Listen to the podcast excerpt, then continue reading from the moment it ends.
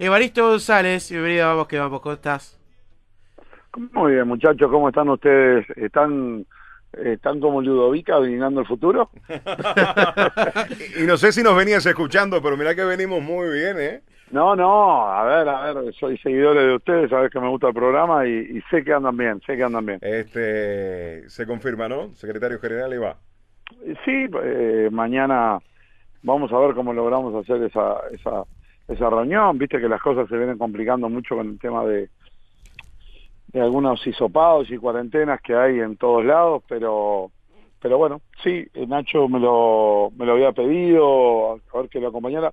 Yo había dicho siempre, ¿no? De que sea cual sea el puesto que me pongan los, los socios, eh, la idea para mí, eh, las elecciones terminaban ese mismo sábado y que después había que estar todos unidos y, y no importa quién ganara, todos teníamos que tener un pensamiento de que tenemos que empujar por Peñarol. Así que como, como considero de que mucho más importantes son los actos que las palabras, eh, ya le dije a Nacho que sí, que lo acompañaba y que, que simplemente que quería que algunas cosas que se habían logrado en este, en este periodo se mantuvieran y Nacho en eso eh, me dio lo que a todo, así que no, no, no tengo nada que decir. Esto demuestra también de que, de que tu función de secretario, que es una función muy importante en, el club, eh, termina siendo valorado y creo que, eso es lo importante para, para la continuidad. Creo que, que termina respaldando también lo que había sido tu trabajo anteriormente. Mira, eh, ante todo se termina un gobierno de, de Barrera, que fue el que primero me, me brindó la confianza en ese cargo. Entiendo sí que es un cargo muy importante.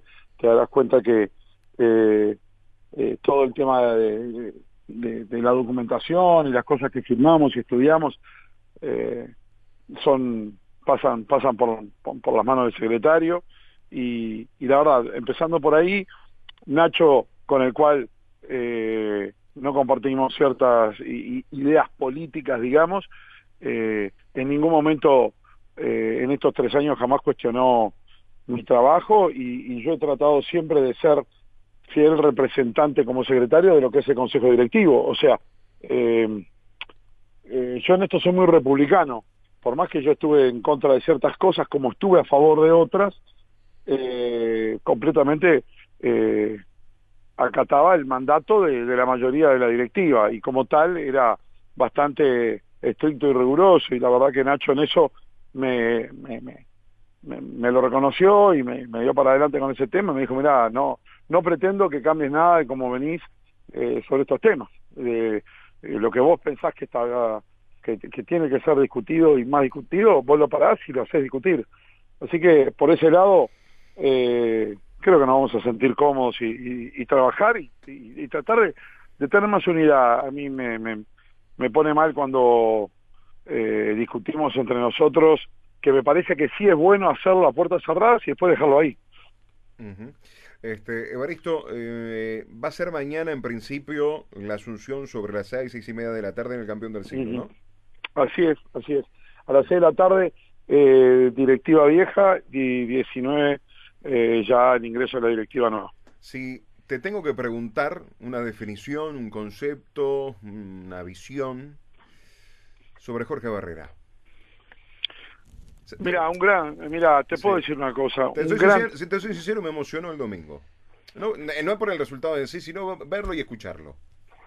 Eh, no la ha pasado, no la ha pasado bien. Nosotros cuando cuando vos en Peñarol remás y, y trabajás duro y trabajás duro y, y, los resultados deportivos no te acompañan, no son eh, reflejos justos de lo que uno viene esforzándose y sacrificándose. Jorge realmente eh, lo intentó, lo intentó, lo intentó, no eh, sé perfectamente que es un tipo sumamente honesto, sé que, que, nos dio la oportunidad a, todos, yo siempre lo expliqué de que yo no era eh, damianista ni, compartía su política y, me dio a mí el lugar y la secretaría y yo por eso lo acompañé a Jorge porque considero que Jorge eh, es, tan republicano como yo en el sentido de que eh, quiere participar a todos y, abrió la casa para todos, tuvieron todos chance, yo eso lo vine diciendo siempre, eh, Nacho hasta Areco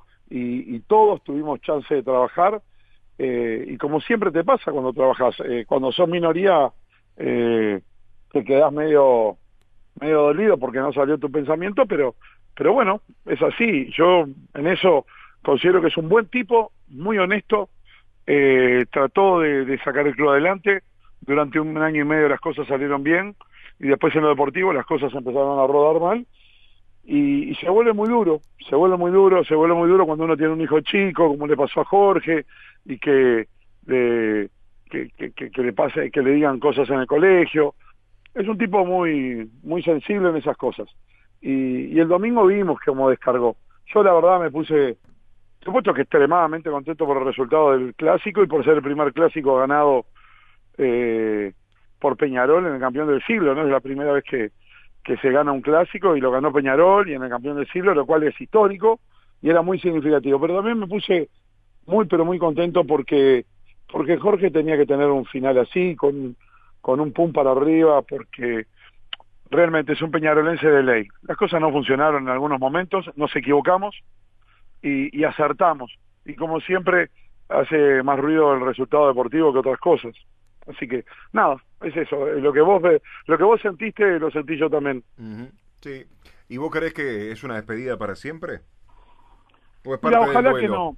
Ojalá que no. Esto es parte del duelo. Ojalá que no, porque, eh, eh, como te lo dije, no, no salieron las cosas. Yo que mirá que es bravo Peñarol, es bravo cuando las cosas no ruedan bien, de pasar preocupado y angustiado porque los números en la parte económica son difíciles, después cuando empezás a enderezar un poco el barco, los resultados deportivos no te acompañan y, las cosas no se te dan y, bueno, no, no, hay que vivirlo, ¿eh? hay que vivirlo y Jorge lo vivió muy visceral y, eso que, que, demostró era cómo siente el club, él lo siente con el alma y el corazón como lo sentimos, como lo siento yo también. Claro, eh, del otro día, ¿qué te dejó el, aparte de la victoria del partido clásico. Más que nada también por todo lo que se habló después el nivel arbitral, de, lo que fue el desarrollo del mismo. ¿Cómo lo viviste vos? Mirá, lo viví primero como uno de los clásicos más emocionantes porque estaba muy cargado de, emociones para todos por la responsabilidad de lo que era campeón del siglo. Nunca, nunca dudamos. Yo fui, cada vez que vos me podías hacer una entrevista, eh, vos sabías que yo respondía lo mismo. Sí si se hizo el estadio, se hizo para jugar y en mi casa se juega siempre y Peñarol no se achica con la posibilidad de perder o no. ¿Me entendés? Yo para mí me resulta más, mucho más vergonzoso no querer jugar por el miedo de perder que jugar y perder. Eh, yo soy una persona que en mi vida tomo riesgos y tomo riesgos siempre en, mejor. Y Peñarol en su casa ha, sido mayormente protagonista y ha ganado muchos puntos en su casa. Así que, ¿cómo va a desistir de, de jugar el clásico en la casa. Entonces, eh, muy orgulloso de que se hizo.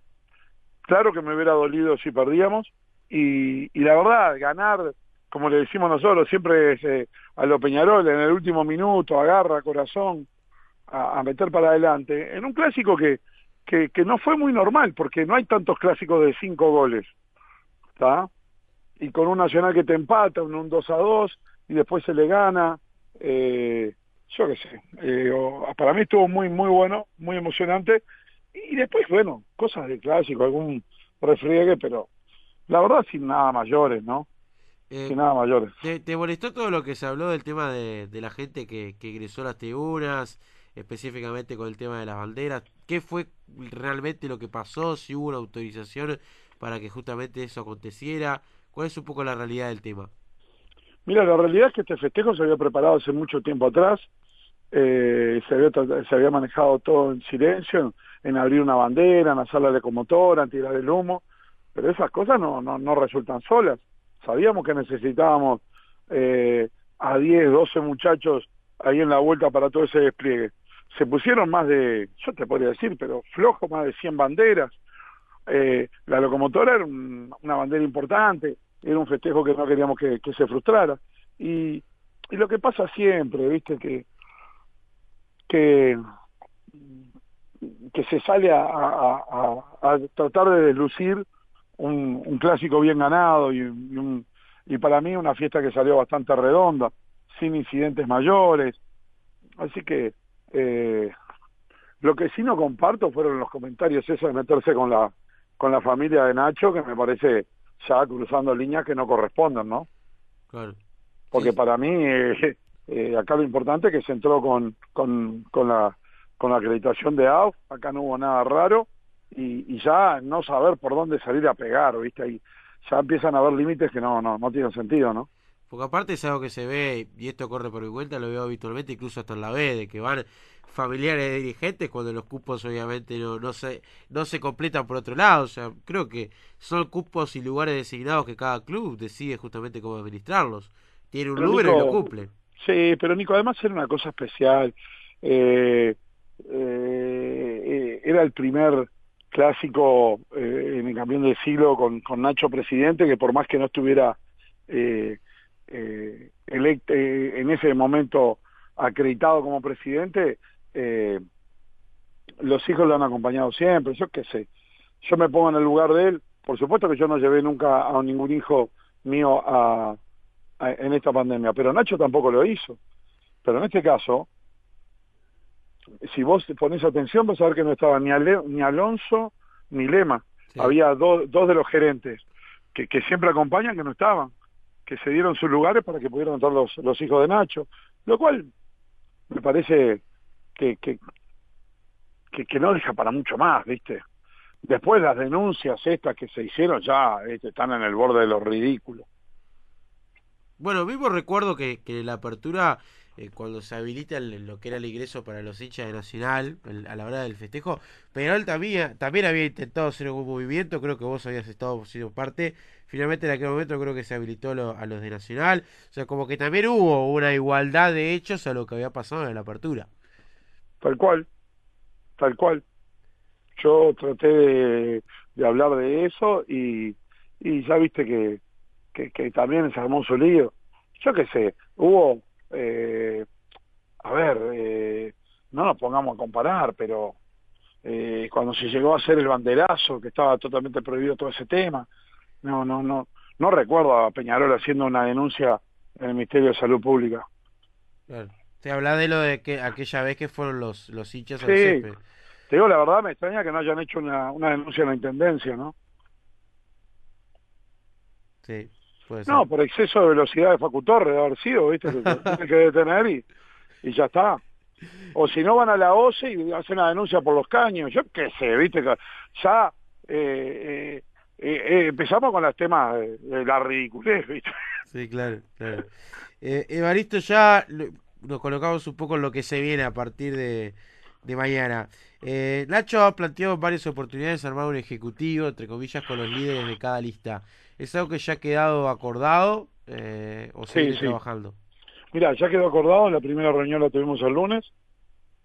Estuvimos Nacho, Varela y con Pablo Bengochea y con Gaby Cerez eh, trabajando en el proyecto que, que va a empezar el viernes mismo, ¿no? ya, ya empezó, pero digamos, va a tomar funciones el viernes y por dónde va a ir el barco para que nos explicaran un poco cuál va a ser la idea y, y también lo que estamos hablando, ni que sobre el tema de el director técnico, que es un tema que también nos preocupa, cuál va a ser la proyección también en formativas, digo, viste que el club tiene muchas aristas, son muy importantes y hay que tomarlos con, mucha seriedad y, y, bueno, y hay que planearlo. Pablo, eh, el profe, es una persona muy seria, lo toma con mucha seriedad y, y, la verdad que, que, vienen trabajando, tienen un proyecto eh, muy serio y que, lo están implantando y bueno, con Nacho y, con Varela estamos trabajando en este momento. Estaba invitado también el integrante de, del damianismo, pero no, no estaba. Esperemos que, que en cualquier momento ya ingrese a esta mesa chica que, que es como le llama Nacho, que está bien, que somos cuatro, uno de cada sector, y que si, si no, viste, se abre demasiado y entramos a muchas discusiones, pero no es con ningún afán de, de, eh, es por un tema de, agilidad en lo que puede ser eh, estas reuniones y conversaciones, ¿no? Eh, ¿Cuándo se definirá el técnico? Para vos, ¿cuándo quedará ya designado? Es muy probable que para ya para la semana que viene a principios o, o, o mismo el viernes tengamos algo ya hablado, ¿no? Ya están tirados los nombres arriba de la mesa y, y se está trabajando.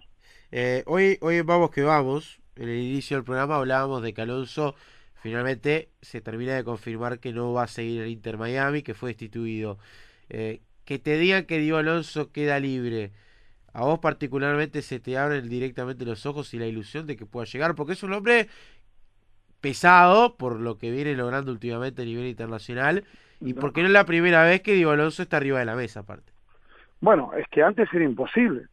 El contrato que tenía Diego Alonso eh, en, en Estados Unidos, eh, yo lo había averiguado, yo lo había averiguado y, y era un contrato pesado, pesado, eh, no, no, una cláusula de salida que, que, que, que inviable, inviable para el fútbol uruguayo.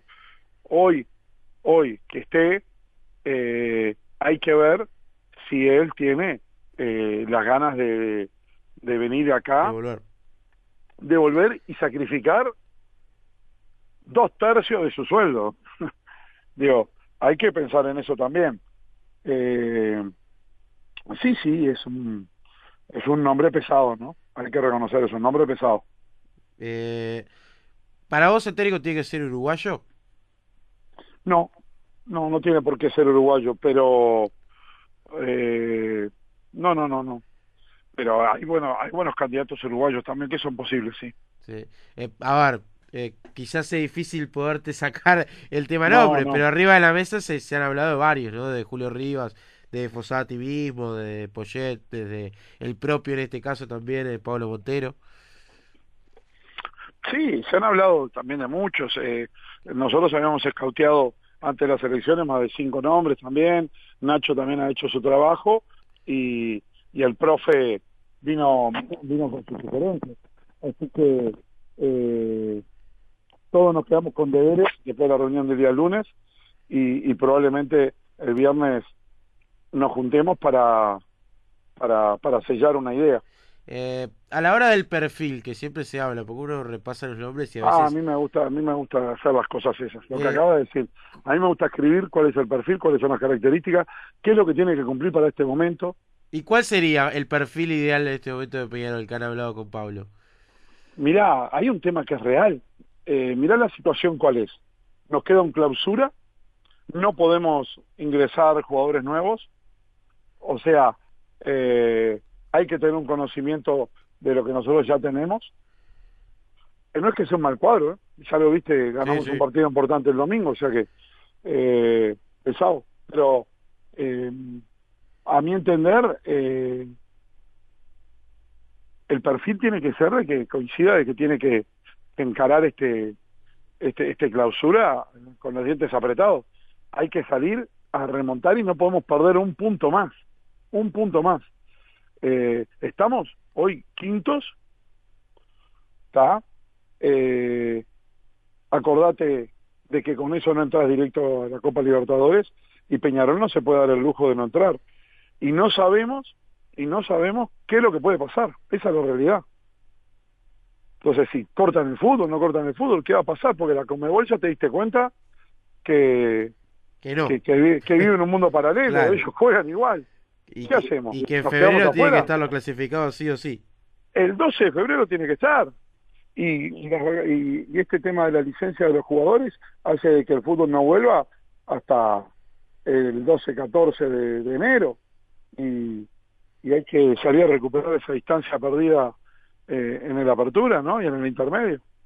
Sí. Eso, lo, eso el otro día lo, lo pensaba, inclusive hasta lo tuiteaba, sobre el tema de, de las licencias que, que se termina dando y que Peñarol hizo mucho por parte de los jugadores de querer descansar.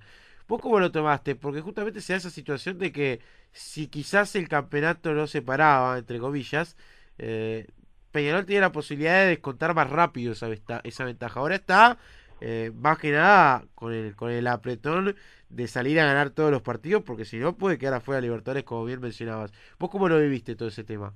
Mira, yo fui el que viajó en la delegación a, Chile con el Colo Colo y, me comí eh, sin ser jugador periodo de cuarentena que me tuvo aislado de mi casa 10 días. Los jugadores llegaron a estar 40 días seguidos. 40 días seguidos. Eh, han estado en la famosa burbuja y la verdad que, que han estado muy aislados, sin la familia, sin nada, en un año atípico totalmente, en un año raro y además con una carga emocional que, que la vivimos todos, ¿no? Seamos honestos, Peñarol no viene pasando un buen momento deportivo y, y eso genera factura, ¿viste? Y llegado ahora el tema de las de las fiestas, eh, bueno, ellos solicitaron estar con la familia. Eh, hay que entender, son, son laburantes y, y, han tenido una carga emocional importante. Yo me hubiera encantado de que la licencia sea más corta y, y poder lo antes posible, ¿no? Pero para que sea más corta, alguien se tenía que perder o, o, o fin de año o Navidad. ¿Qué hacen? Claro. Sí, a veces hay que ponerse también en ese lugar del jugador, ¿no? Y hay que ponerse porque tiene que jugar el 26 o 27. Entonces, ¿qué va a hacer?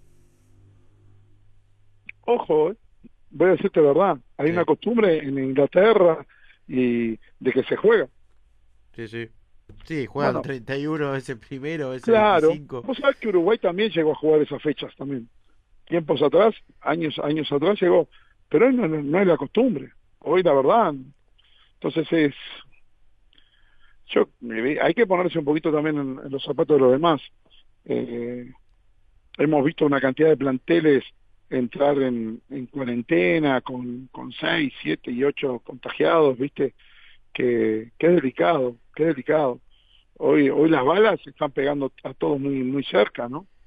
Sí, sí, bueno, cada día hay más casos de gente cercana, ¿no? A veces hoy lo hablábamos con Fabián también en el comienzo del programa y, y decíamos de que, bueno, al principio los que tenían casos de COVID eran bastante alejados de nosotros. Hoy en día vemos prácticamente balas que pican cerca, como a veces decimos en el relato, justamente por ese tema, ¿no? Sí, sí, sí, sí, sí. por eso, ¿viste? Eh, Imagínate una situación de que te agarres una, una cuarentena o te agarres eh, el bicho este famoso, te perdés de pasar la fiesta con tu familia. No sé, puede pasar, pero habría que evitarlo, ¿no? Todos tendríamos que ser un poco conscientes de esta situación. Eh, yo qué sé, la, la, la, los momentos que son estas fiestas y cómo uno comparte con la familia son momentos importantes, son momentos importantes. Este ha sido un año muy complicado. Eh, no está mal tomarse una pausa y, estar con lo que uno, con los que uno más quiere, ¿no? Evaristo, a la hora de, los jugadores, para, para lo que se viene, eh, se ha hablado ya el tema de, de, estirar los contratos, específicamente hay algunos nombres que inclusive había que negociarlos con, con equipos del extranjero, como era el caso de Terán. ¿Qué están esos temas? Mirá, eh, nosotros en Peñarol tenemos una cláusula automática que se estiraban los contratos 60 días más dependiendo del final de la temporada por cosas como esta, que, que no sé por qué están ya firmados en Peñarol hace siempre. Entonces, no es así con el caso de Terán. Está bien lo que vos decís. El caso de Terán es un préstamo que vence el 31 de diciembre, que, eh, que, que te das cuenta que con este tema de, del cambio de mando eh, no correspondía que, que nosotros, la vieja directiva, empezáramos a, a, a cerrar estos contratos eh, o, o cerrar las negociaciones cuando estás entregando el gobierno dentro de una semana.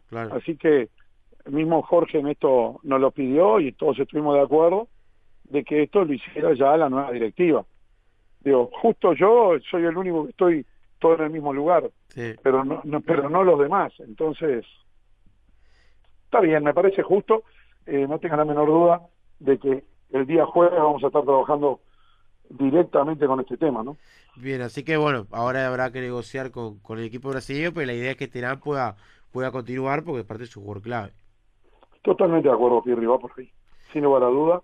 Eh, además, David eh, lo ha dicho públicamente que tiene ganas de, quedarse. Eh, yo, fue una de las cosas, fue un jugador que, que lo seguí muchísimo hasta que logré eh, que, que, pudiera venir, ¿no? Digo, Flavio lo sabe, que lo, lo vengo persiguiendo desde, desde enero. Entonces, que también pasó un poquito con Gary Kajelmacher lo mismo, ¿te acordás? Sí. Que, que otra vez y no se dio. Bueno, está. Entonces, eh, sí, sí, eso hay que negociarlo eh, y esperemos poder llegar a buen, a buen puerto. Que, que me tengo fe porque ya pasó el periodo de pase brasilero, entonces no lo van a dejar sin cuadro. Claro. O sea, no lo van a dejar para llevarlo a correr en, la línea de cara ahí en el entrenamiento. Sí, sí, aparte quieras o no, son dos veces más, tampoco es que le estás estirando por eso, es una por Eso, por eso, por eh, Darío Rodríguez, eh, ¿es un posible candidato a, estar a cargo de, de, la dirección de juveniles o de ayudar al cuerpo técnico que venga como parte justamente del mismo en caso de que no esté un 100% armado el técnico que venga o por lo menos para tener a alguien cerca en cuanto a, al próximo técnico que asuma en el club? Mira, yo considero que Darío Rodríguez eh, tuvimos mucho que ver con la contratación de Darío, es una persona a mi entender muy importante que aporta, eh, así también lo considera Pablo, así que eh, sobre esa estructura deportiva que probablemente la estemos anunciando el día jueves cuando presentemos el equipo de Pablo. Eh, vamos a, contar con él también, eso no tenga la menor duda. Eh, es una persona que desde ayudante técnico hasta coordinador, hasta secretario deportivo, eh, sirve, sirve en todas las puntas. Así que, no, no, vamos a contar con él, no tengo la menor duda. ¿Charlaste con, con Tealdi, pasado un poco las elecciones? Que era un hombre que, que estaba muy vinculado a, a, tu sector, después se dio lo que se dio y bueno, finalmente ahora va a estar en la AUF, pero principalmente por, por la amistad que había justamente con, con Gastón. ¿Pudieron charlar y, y, aclarar un poco las cosas? Pero sí, sí, por supuesto, y te voy a decir más.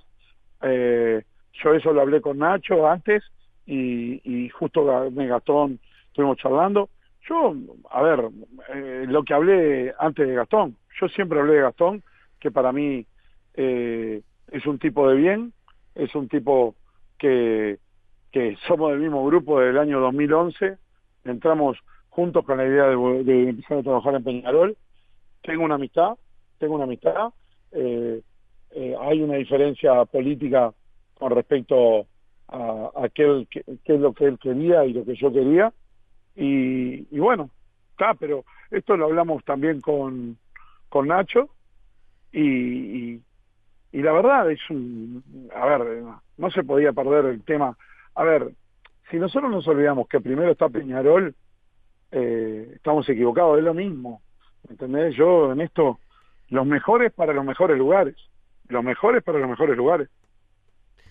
¿Entendés? A mí también me dio pena de que Luis dejara el básquetbol, vos sabés perfectamente que a mí me, acabo de declinar hoy de mañana el ofrecimiento que me dieron, ¿me entendés? Porque eh, me, sentía incómodo, porque también es una persona que para mí hizo terrible terrible trabajo y bueno, está. Que, que, que, que, se aleja ahora del básquetbol, ¿no? Sí. ¿Cómo va a quedar ahí ahora la estructura del básquetbol? Mira, eh, muy parecida porque el equipo de, la directiva está, está muy compacto, eh, se tienen, eh, en esta experiencia de estos dos años se tiene mucho respeto y, y probablemente eh, se va a buscar el candidato a la presidencia que, que esperemos que sea alguien del grupo de los que vienen ya trabajando y eso, ¿no? Pero yo eh, honestamente no tuve que inclinar ese tema porque me sentía incómodo, no, no, no, no, no. Eh, yo le estimo mucho a, Luis de María y considero de que por una diferencia política no, no, no, no quiero que haya una mala interpretación, ¿viste? Te hago la última para despedirte y te toco un, un, deporte que obviamente le tenés mucho cariño, que había quedado un proyecto justamente armado que era el rugby. ¿Tu intención es seguir fomentándolo, seguir trabajándolo? ¿Ya hablaste con Nacho? Mirá, no, no, no hablé con Nacho, pero hablé con el presidente de la Sudamericana, con, con Pino. Eh, hay todo un proyecto para que vuelva por allá por, por marzo, pero en una figura distinta, en una figura distinta, porque lo que vamos a hacer con como va a estar la pandemia es que se jueguen eh, eh, el plan principal sería de que se juegue a dos rondas, seamos seis equipos y se juegue la primera ronda en Chile y después la ronda final acá en Uruguay, con todos los equipos, ¿no? Con Argentina, Chile, Paraguay, Brasil, Colombia y Uruguay. Entonces, puede estar lindo, puede estar lindo, la verdad espero que se haga porque eh, me quedé con muchas ganas, que soy honesto, me quedé con unas ganas Lo sé. enorme, enorme, había hecho un esfuerzo, habíamos hecho un esfuerzo enorme para que fuera eh, algo histórico y, y bueno, está, está, no se dio, pero como todo en la vida, ¿no? Digo, la vida te da revancha, así que espero poder en el año 21 tener esa revancha con, con este deporte. Evaristo, gracias como siempre. El deseo, si no nos encontramos, de una, de unas felices fiestas y bueno, que, que este nuevo ciclo para, para ustedes comience de una buena manera a partir de mañana del campeón del siglo. Igual momento, muchísimas gracias chicos y igual para ustedes, deseo felices fiestas y seguramente nos vamos a encontrar eh, ya en la cancha de Danubio o por ahí, Sin seguramente. Sin duda. Dale, abrazo enorme. Evaristo. Abrazo. Un abrazo grande.